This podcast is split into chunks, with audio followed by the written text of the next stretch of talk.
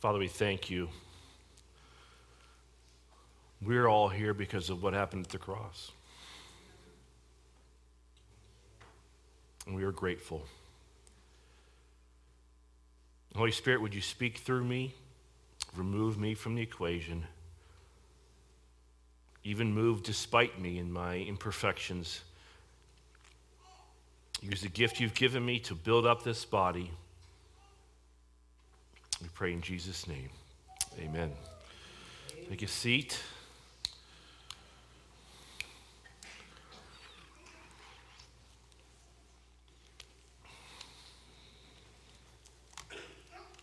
As you know, I obviously like movies, and one of the movies that I, I was really looking forward to see that was, quite frankly, a disappointment was the long awaited fourth film of the Matrix trilogy, entitled Matrix Resurrections.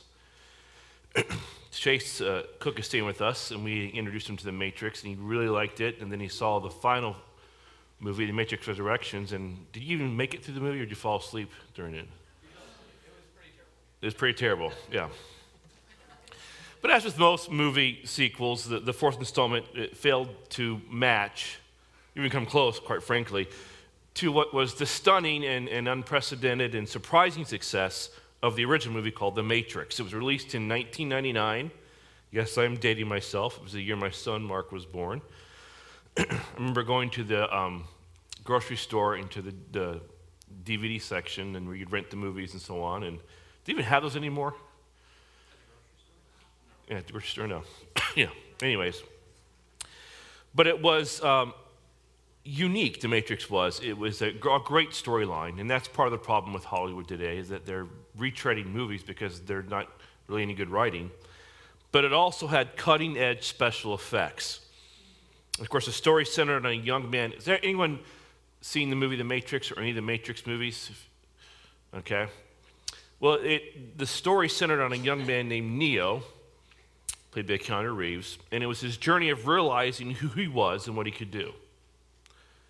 In short, Neo was the one, or, or the chosen one, as we would call it, the savior who would end the war with the machines, between the humanity and machines, and bring about the long awaited peace. That sound familiar, that theme? Yes, stole from the Bible. But before he was able to save the humans, Neo had to first only know who he was he had to also learn to use the unique power that was available to the one. And the way he learned to live out that power of who he was was through training and a couple other circumstances in his life. But in one particular scene, um, Neo is using kung fu to spar with the leader of the human resistance, and that, of course, is who? Morpheus. Now, as Morpheus defeats Neo for the second time, he says this, and I always remembered this for some reason um, because I thought it was so great. He says to Neo, What are you waiting for? You're faster than this. Don't think you are, know you are. Now, while being a secular movie, The Matrix was filled with, as you can see, Christian symbolism. It was heavy in it, quite frankly. You, there's a new birth that occurs in the movie. There's a, a, death. There's a resurrection. There's a character called Trinity. There's a ship called the Nebuchadnezzar. Uh, even Neo is referred to as a personal Jesus Christ. Uh, but the biggest spiritual parallel is the journey that Neo embarks upon to live out who he is, the one. And quite frankly, that is the challenge of the Christian life, right? to live out who you are, specifically who you are in Christ. So I want to begin this morning as we talk about our series on uh, Angry Birds, and this is Living Offense Free Life. Yeah, we'll get into that. And yes, it is possible. Um, as I said in Sunday school, I thought I could get this sermon done and, and this passage done and be done with the Angry Birds sermon series. Well, that's not going to happen. To would explain to you how to live an offense free life. Yes, it is possible, you'll see. Um, but I want to talk to you and answer the question who are you? That's where we begin. In the first three chapters of Ephesians, Paul has listed for us positional truths. These are things that God has done for us. These are all true of you. If you can see these, I've been in pretty tall or big font, but he has blessed us with every spiritual blessing. It's Ephesians 1 3. He chose us. This is the Father, by the way, chose us in Him, in Christ, before the foundation of the world to be holy and blameless. So before God's eyes, this all happened, by the way, in eternity past, before anything started, before the foundation of the world were laid, you were chosen. You were elected. Okay? In love, as a father, he predestined us for adoption to himself. See, God wants a family, and he adopted us to himself personally. He made us to the praise of his glory, and he has given us grace. He has given us redemption, forgiveness. and that happened through his son, obviously. He's made known to us the mystery of his will. That's what the son did to us. The son earned for us an inheritance. He has given us an inheritance that was pre planned before the world began. Okay? He has sealed us. This is what the Holy Spirit does now. So we have the Father, the Son, and the Holy Spirit. He sealed our salvation by giving us the Holy Spirit, ensuring our inheritance. He was a down payment, is what he was. You ever put something on layaway? What do you do? Put a down payment down to hold it? That's what God did, ensuring our salvation. Um, he's given us resurrection power. Who raised Jesus Christ from the dead? It the Father the Spirit? Was the Spirit. So that the Spirit has shared with us his resurrection power. He's made us alive from the dead. We were dead to God, now we're alive. He's taken us who are far off, meaning Gentiles, and we are now near to God. He's made us, Jew and Gentile, into one new man in himself. He's given to us the great mystery of the truth of the gospel, which, of course, is the church. Now, knowing these positional truths is so important that Paul writes, actually has a prayer that he prays, and he writes it for us in Ephesians chapter 1, verses 18 to 21. Everyone turn there.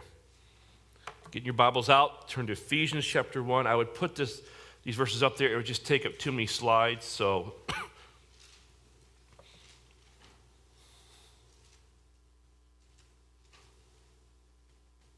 Mean, Paul has laid out for us all the things that God has done for us. These things are what are true of you. We call them positional truths. Okay? Says, I pray that the eyes of your heart may be enlightened so that you will know what is the hope of his calling, what are the riches of the glory of his inheritance in the saints, and what is the surpassing greatness of his power toward us who believe.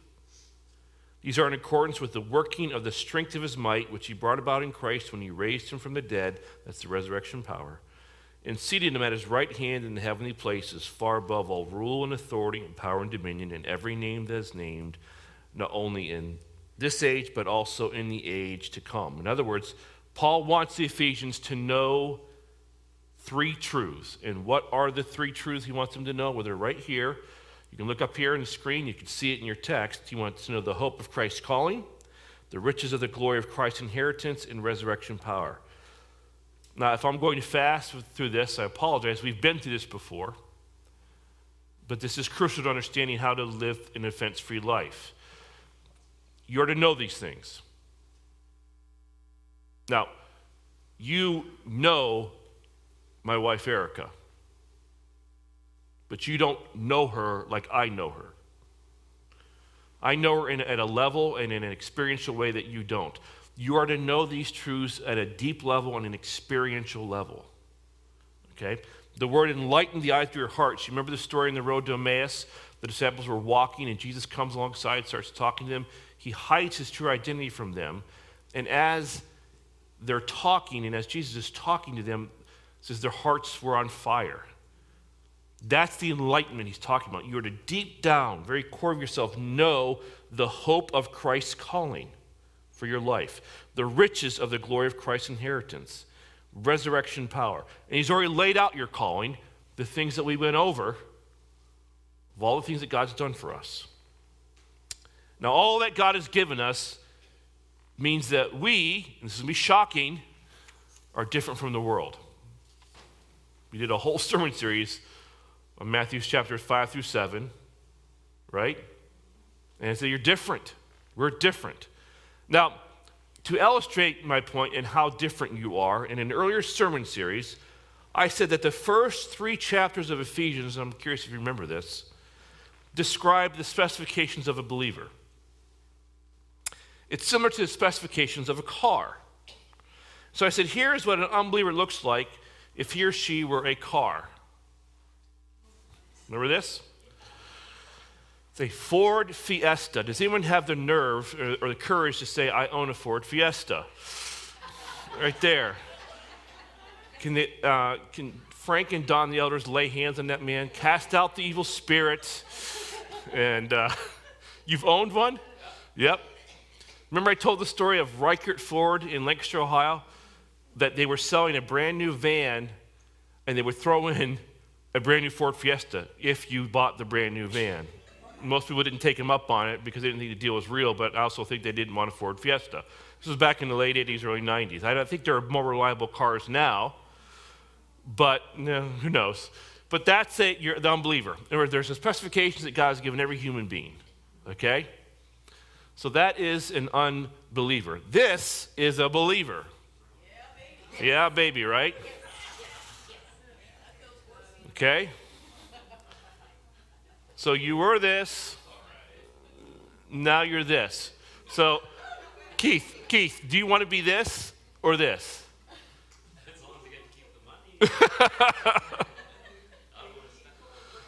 okay. This is the believer. Okay? So, how are believers different from unbelievers? Well, just like a Ford Mustang GT, that's if you know anything about a Ford Mustang, that GT is the highest model, the most powerful model, and so on. Am I right? That's a Shelby. Anyway, it's a Mustang. Anyways, it's got power. That's the point. Yeah. Speak no more, all right? Um, it's got a higher quality interior than the Fiesta. Sturdier tires, heavy duty brakes, enhanced suspension, certainly a more powerful engine. I don't know what a Shelby has. Is the Shelby GT500 how many horsepower? It, it all changes. Close to 800 horsepower. That's a lot of horsepower, okay? You might get, what, 120 horsepower out of that Fiesta? Downhill? On a downhill, okay. There is Keith defending the Fiesta. Jeez. Gas mileage? There you go. You got that one. Okay. So the, the, the GT, is, it's a more powerful engine than the Ford Fiesta. Now, believers, you have more riches and resources, including more power, than an unbeliever to live the kingdom life. Unfortunately, here's the problem. Even though you're this, you live like that. You live like Keith, okay? So you have all this power, and you're living like this. Okay? So there's really no difference in the lifestyles of believers and unbelievers, and that shouldn't be. Now, this is why Paul closes, this is a key, the first three chapters of Ephesians with another prayer. And it's this right here. So turn to Ephesians chapter 3, 14 to 21.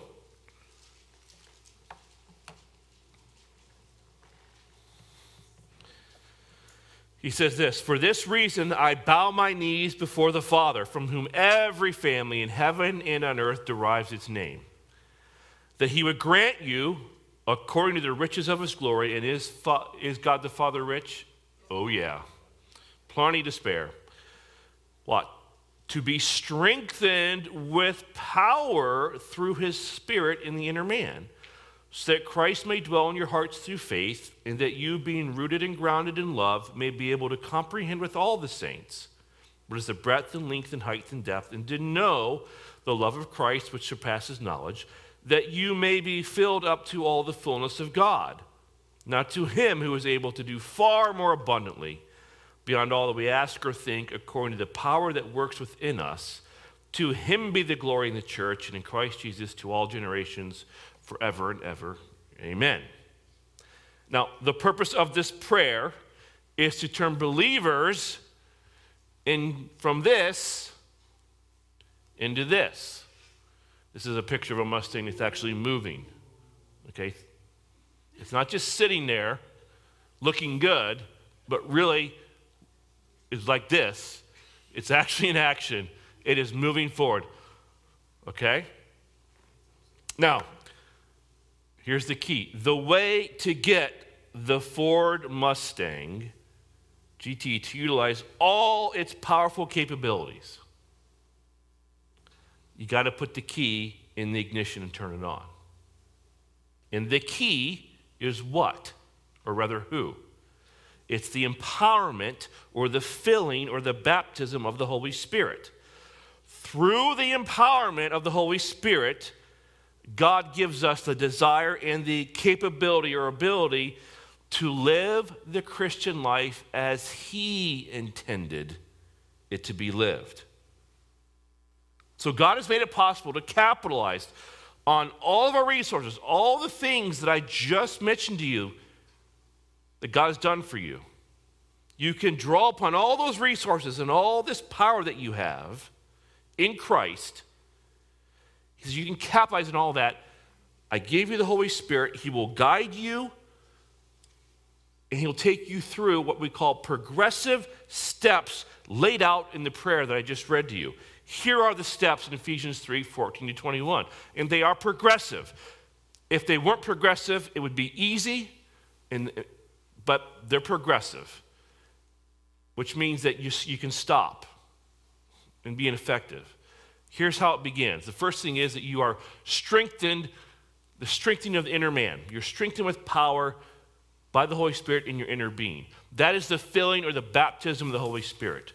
Yes, the Holy Spirit lives within you at the moment of salvation, but does He control you, guide you, fill you, lead you, empower you? That's, a, that's, a, that's another decision you must make. So he's praying that um, here's all that God's done for you. To access this, you need to be strengthened inwardly by the Holy Spirit. Okay? And typically, historically, I think it's a Assembly God position, is that it's a crisis you go through. You're, you're tired of sinning, you're tired of the battle of sin, and the scriptures are very clear. You know, you know Romans 7, I, the good I do, I don't, you know, the bad I do, I don't want to do, the good I do, I don't do, the struggle with sin, and so on and so forth. Chapter 8 is the key. He's giving you the Holy Spirit. It's a spirit filled life.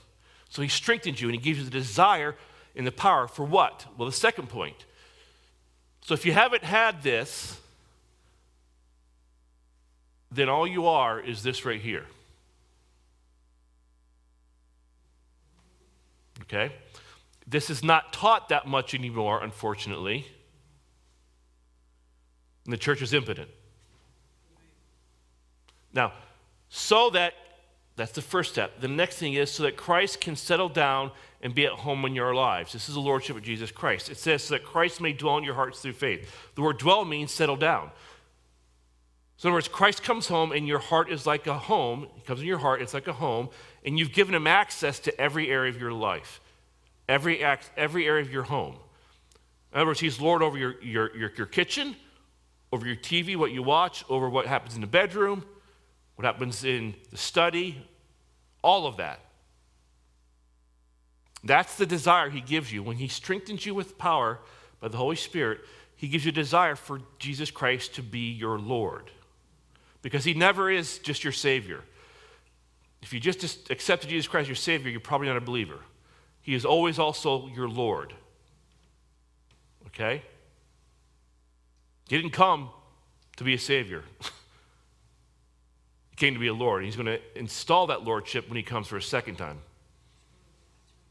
And so, that desire, I want him to be Lord over every area of my life, and that involves surrender. That involves dependence. That involves the end of self, and you're tired of ruling your own life, and you give up and you surrender to him.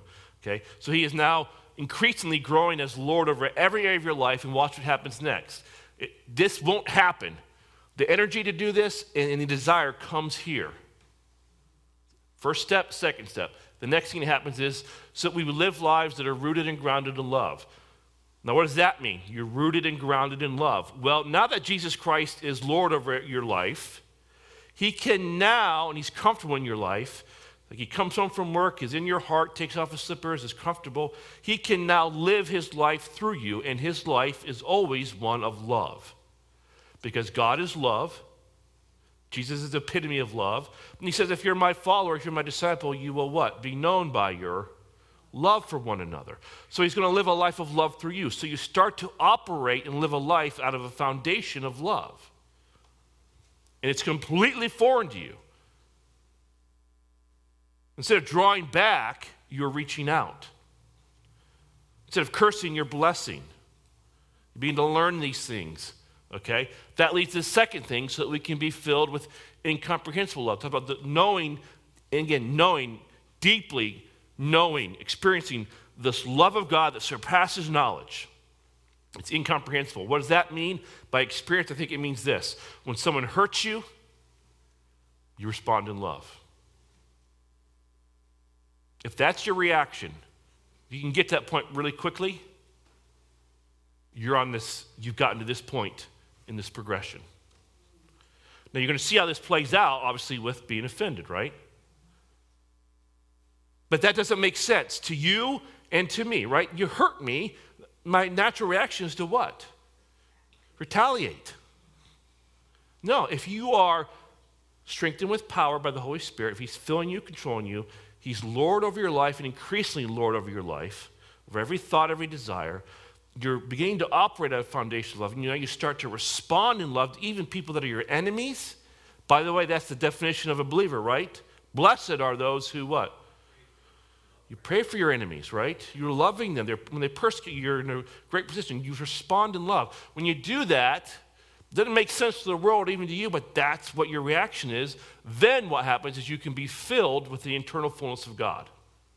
I don't know what that means. I can't find out what it means. You're filled with all the fullness of God. God is completely filling you. That's what He wants to do because He already lives inside you. You're being made into a household of God. The Father, the Son, and Spirit live within you. So you have that, you go through all of that. Then the end is this God is now able to demonstrate his power through us for his own glory. He does exceeding abundantly beyond anything we could ever ask or imagine. Now, how many people do you know that are like that?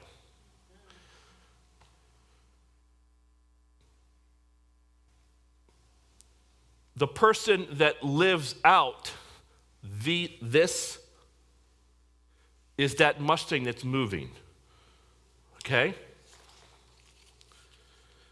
So, having given us everything we need now to live the Christian life, and the question is simple then how are we then to live?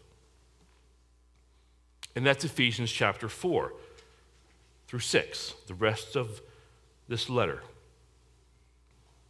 It starts with living a life worthy of our calling and it's called the lowly walk or the walk of humility.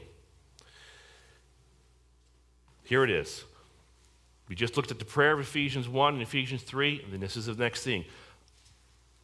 Therefore, I, the prisoner of the Lord, this is Paul speaking, implore, it means he's begging you to walk in a manner worthy of the calling with which you have been called with all humility and gentleness, with patience, showing tolerance for one another in love, being diligent to preserve the unity of the Spirit in the bond of peace. And I want to talk to you about living a balanced life. The word worthy that you see there in Ephesians chapter 4, verse 1 it has a root in a Greek word that has to do with equalizing or balancing the scales. So, what Paul is saying here is your lifestyle should be equalized with your identity in Christ. All the things that we went over. Now, Paul further defines, I mean, there should be a perfect balance between who you are and how you live. And Paul further defines the worthy walk with the phrase, calling with which you have been called. So your walk, which means your daily conduct, should match the calling to which you've been called. And where have or what is your calling? It's Ephesians chapter 1, all those things that I listed for you. Now, obviously, no one can live a worthy a life worthy of their calling if they don't know what their calling is. And again, that's why Paul prayed that we would experientially know the hope of our calling. You see that? You got to really know the hope of your calling. You got to know your calling, what God's calling you to. But it's also the reason why Paul first gives us doctrine. That's Ephesians chapter 1 through 3, before he calls us to do anything else. So it's doctrine always before duty. And what we are to do, the duty is Ephesians chapters 4 through 6. See, I like to think of the worthy walk, it begins like this. If my theology says this, then my behavior has to be this. If my theology says this, my behavior has to be this. And the model for the worthy walk is, of course, Jesus. Now, Jesus is fully God. He's the second person of the Godhead God the Father, God the Son, God the Spirit. He eternally exists as God the Son. And according to the plan of God, the Father, Jesus, and if you know or not, is your creator. He's the creator. All things are made what? By him, through him, and for him. So when it says that God spoke and everything came into existence, Genesis 1, who spoke? Jesus. So he's the one who made the world, the one who cast the billions of galaxies into space, the one who calls every star by name. Isn't that neat? The one who preserves the innumerable planets in their courses, the one who weighs the mountains in a balance, the hills on a scale, the one who takes up the islands as a very small thing, who holds the waters in the hollow of his hand, the span of the hollow of his hand, the one before whom the inhabitants of the world are like grasshoppers. And yet, despite his exalted position, what did he do? He humbled himself and became a man, and he walked the worthy walk. Now, here's the point his high position, his, this is a word that's popular now, privilege required him to walk humbly. To balance out the scales of his calling. Does that make sense? Now, the same principle applies to us. We are to walk as he walked. In 1 John 2 6, it says this The one who says he abides in him, meaning in Christ, ought himself to walk in the same manner as he walked.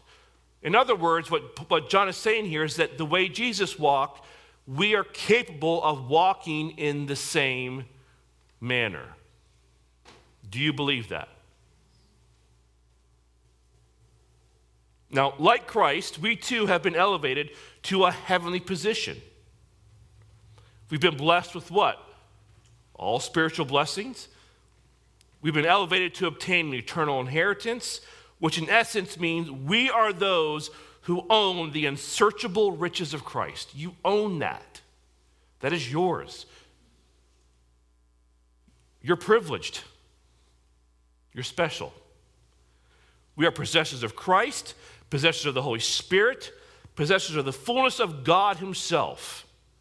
We have been, as it says in Ephesians 2 6, raised us up with Him and seated us with him where? In the heavenly places in Christ Jesus.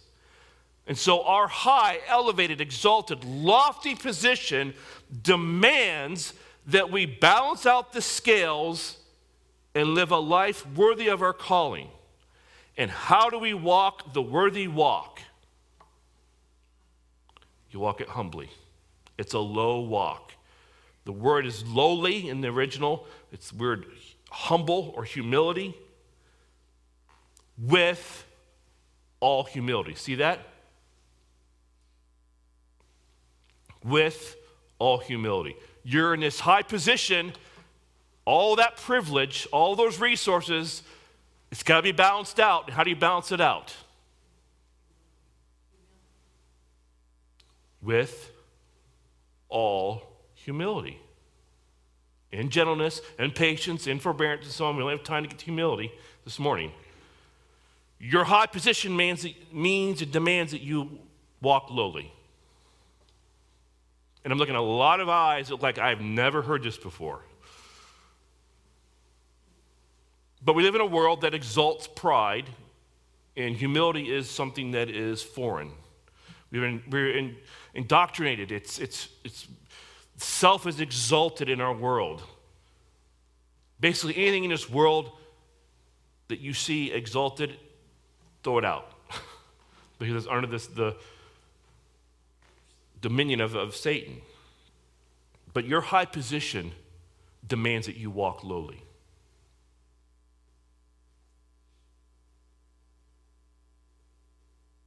With all humility.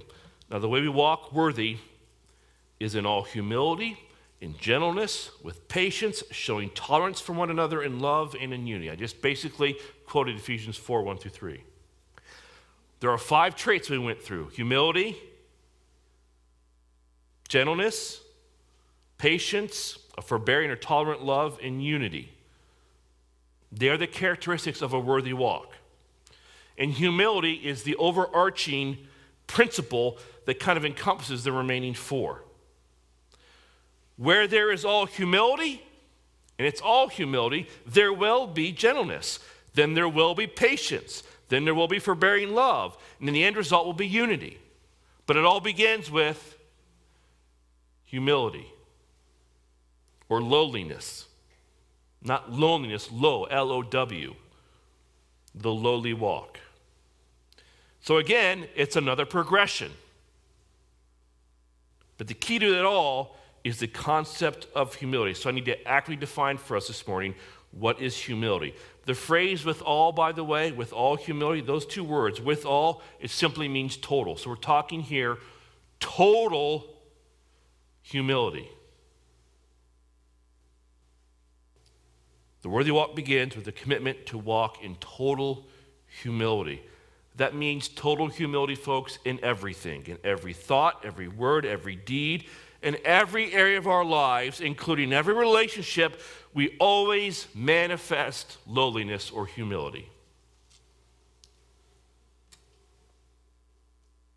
And is that true of us? Now, the Greek word for humility comes from two words. The first word means low as opposed to high. So, metaphorically, it's used to speak of the poor, the unimportant, or the useless. The second part of the word is a verb that means to think or to judge. So, you combine these two words, you know where I'm going with this, it means to think of yourself as what? Lowly. To think of yourself as poor. To think of yourself as unimportant. Thus, as I told you in Sunday school, to think of yourself as nothing. Now, what does the world tell you to think of self?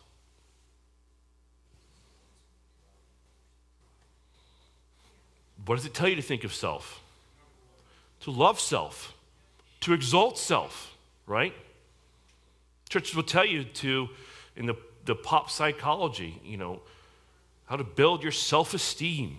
In the Bible, what does the Bible say about self? Die to self. Kill the old man, kill the flesh, kill yourself because it stands in opposition to God. You have great value because you're made in the image of God. Okay? But he wants you to think of yourself as nothing. You're unimportant. You're low. So to walk with all humility or with total humility means in everything you do, you think of yourself as low. And that is not what you've been taught. And you have people that struggle with low self esteem. I say, God bless you. You're getting it. Good. You value, but in the grand scheme of things, do you or I matter? In the grand scheme of things, do you or I matter? Oh, everybody say it. To the grand scheme of things, do you or I matter? No, we don't. We don't. Okay? Now, listen to this. This is how Jesus thought of himself. And thus lived his life. In Matthew 11 29, he says this Take my yoke upon you and learn from me, for I am gentle and humble in heart. The heart is where you, in the, the, the Greek, it's the thinking. I am gentle and humble in heart, and you will find rest for your souls. But perhaps the best example of the lowly walk that Jesus modeled for us is found in Philippians chapter 2. Turn there. Philippians chapter 2, verses 3 through 8.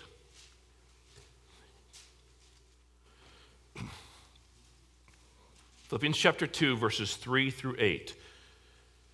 And if you wanted to learn how not to, be to live an offense free life, you, it'd be good for you to memorize this.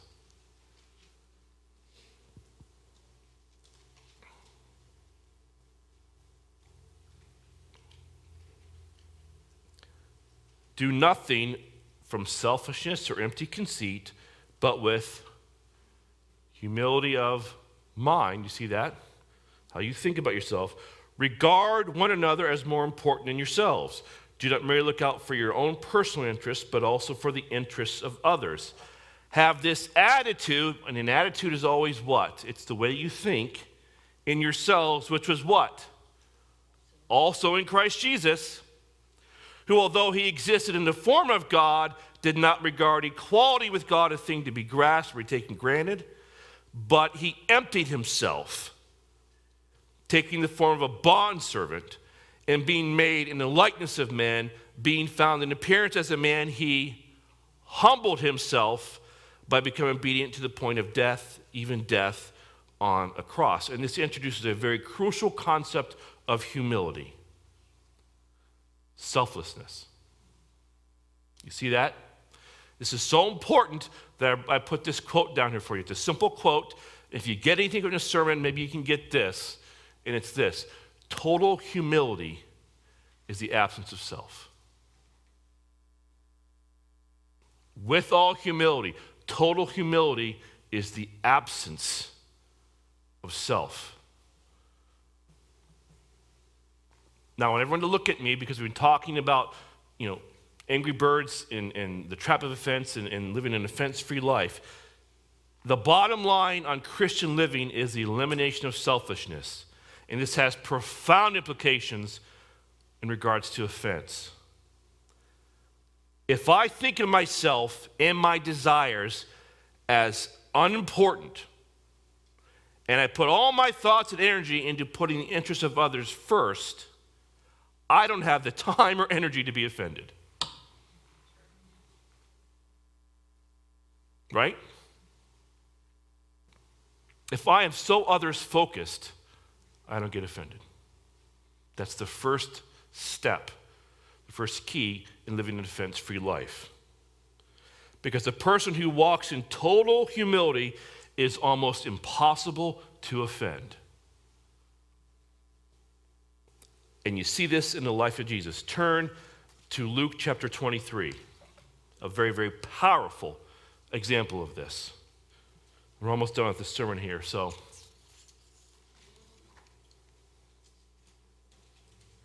Luke 23, verses 33 through 40.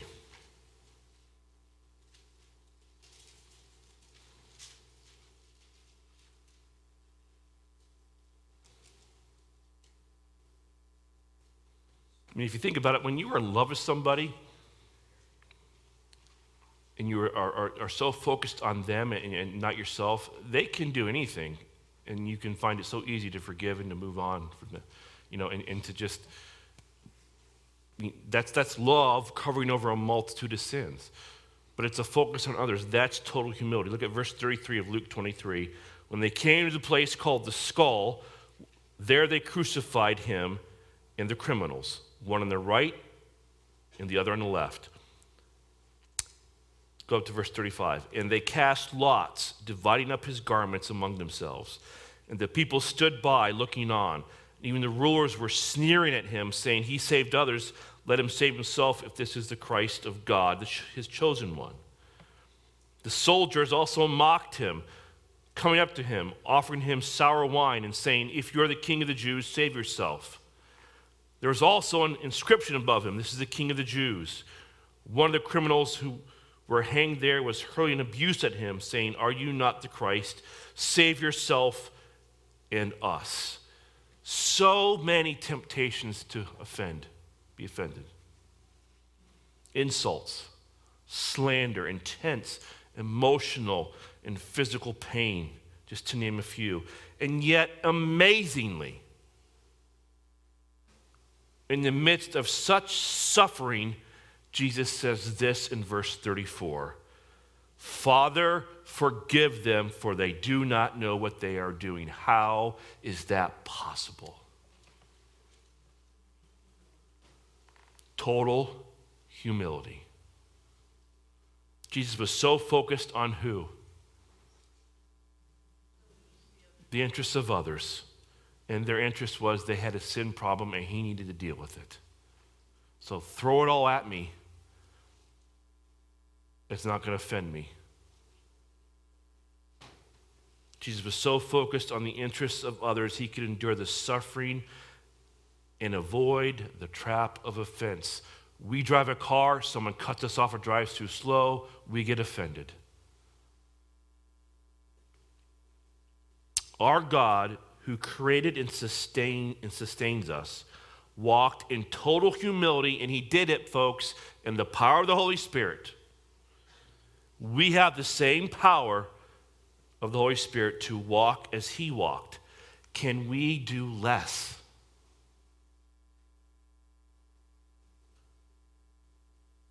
When we understand who we are and we live out a balanced life, the worthy walk, we're up here, balance it out in your high position by walking humbly, the lowly walk. You're on your way to living an offense free life. And God, I remind you, is interested in balance. See, not only does He want us to live a balanced life, but He will balance the scales. Let me show you what I mean from both the Old and New Testament. Look at this verse right here Proverbs 15 33. The fear of the Lord is the instruction for wisdom, but watch this. Before honor comes what? Humility. humility. Before honor comes humility. So humility precedes honor. Right now, we are to walk humbly while on earth. But what's coming? Honor. At his second coming, Jesus will do this. He will transform the body of our what? We're in a humble state right now. That's not balance. This is who we are. This is where we are. I'm going to balance it out when I come again and give you what? A glorified body. I will honor you, and guess what? There will be balance. There will be balance into the conformity with the body of his glory. It's you. Your destiny is glorification. You get that glorified body. Before honor comes humility, but honor is what awaits us. So engage wholeheartedly in the lowly walk, the walk of humility. And I skimmed over a lot of this just to give you the basics of that one word, or the three words with all humility, to give you an idea. Because what do you hear, well, not next week, but the week after that, what it means to be gentle or meek and the pr- profound impact that has on offense. But total humility means the absence of self. And you get to that point, you work to that point, it becomes harder and harder for you to be offended. And so, what I want you to do this week is just to read those first three chapters of Ephesians. You need to know who you are. I would advise you, you've heard me in Sunday school, pray through these prayers. Without a Bible in front of me, I've put those, these prayers within me. Know who you are, it's the first step. And by the way, he gave you all that doctrine And the very first thing he told you to do, by the way, is what? It's not speak in tongues, it's not raise the dead. What is it? to walk humbly. To walk humbly. Let's pray. So, as we close with a song this morning, I thank you for your word to us. It's not an easy word, but it's necessary word.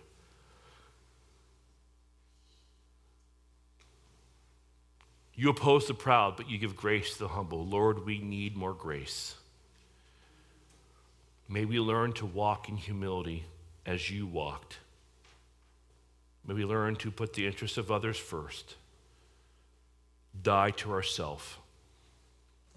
And all God's people said, Amen.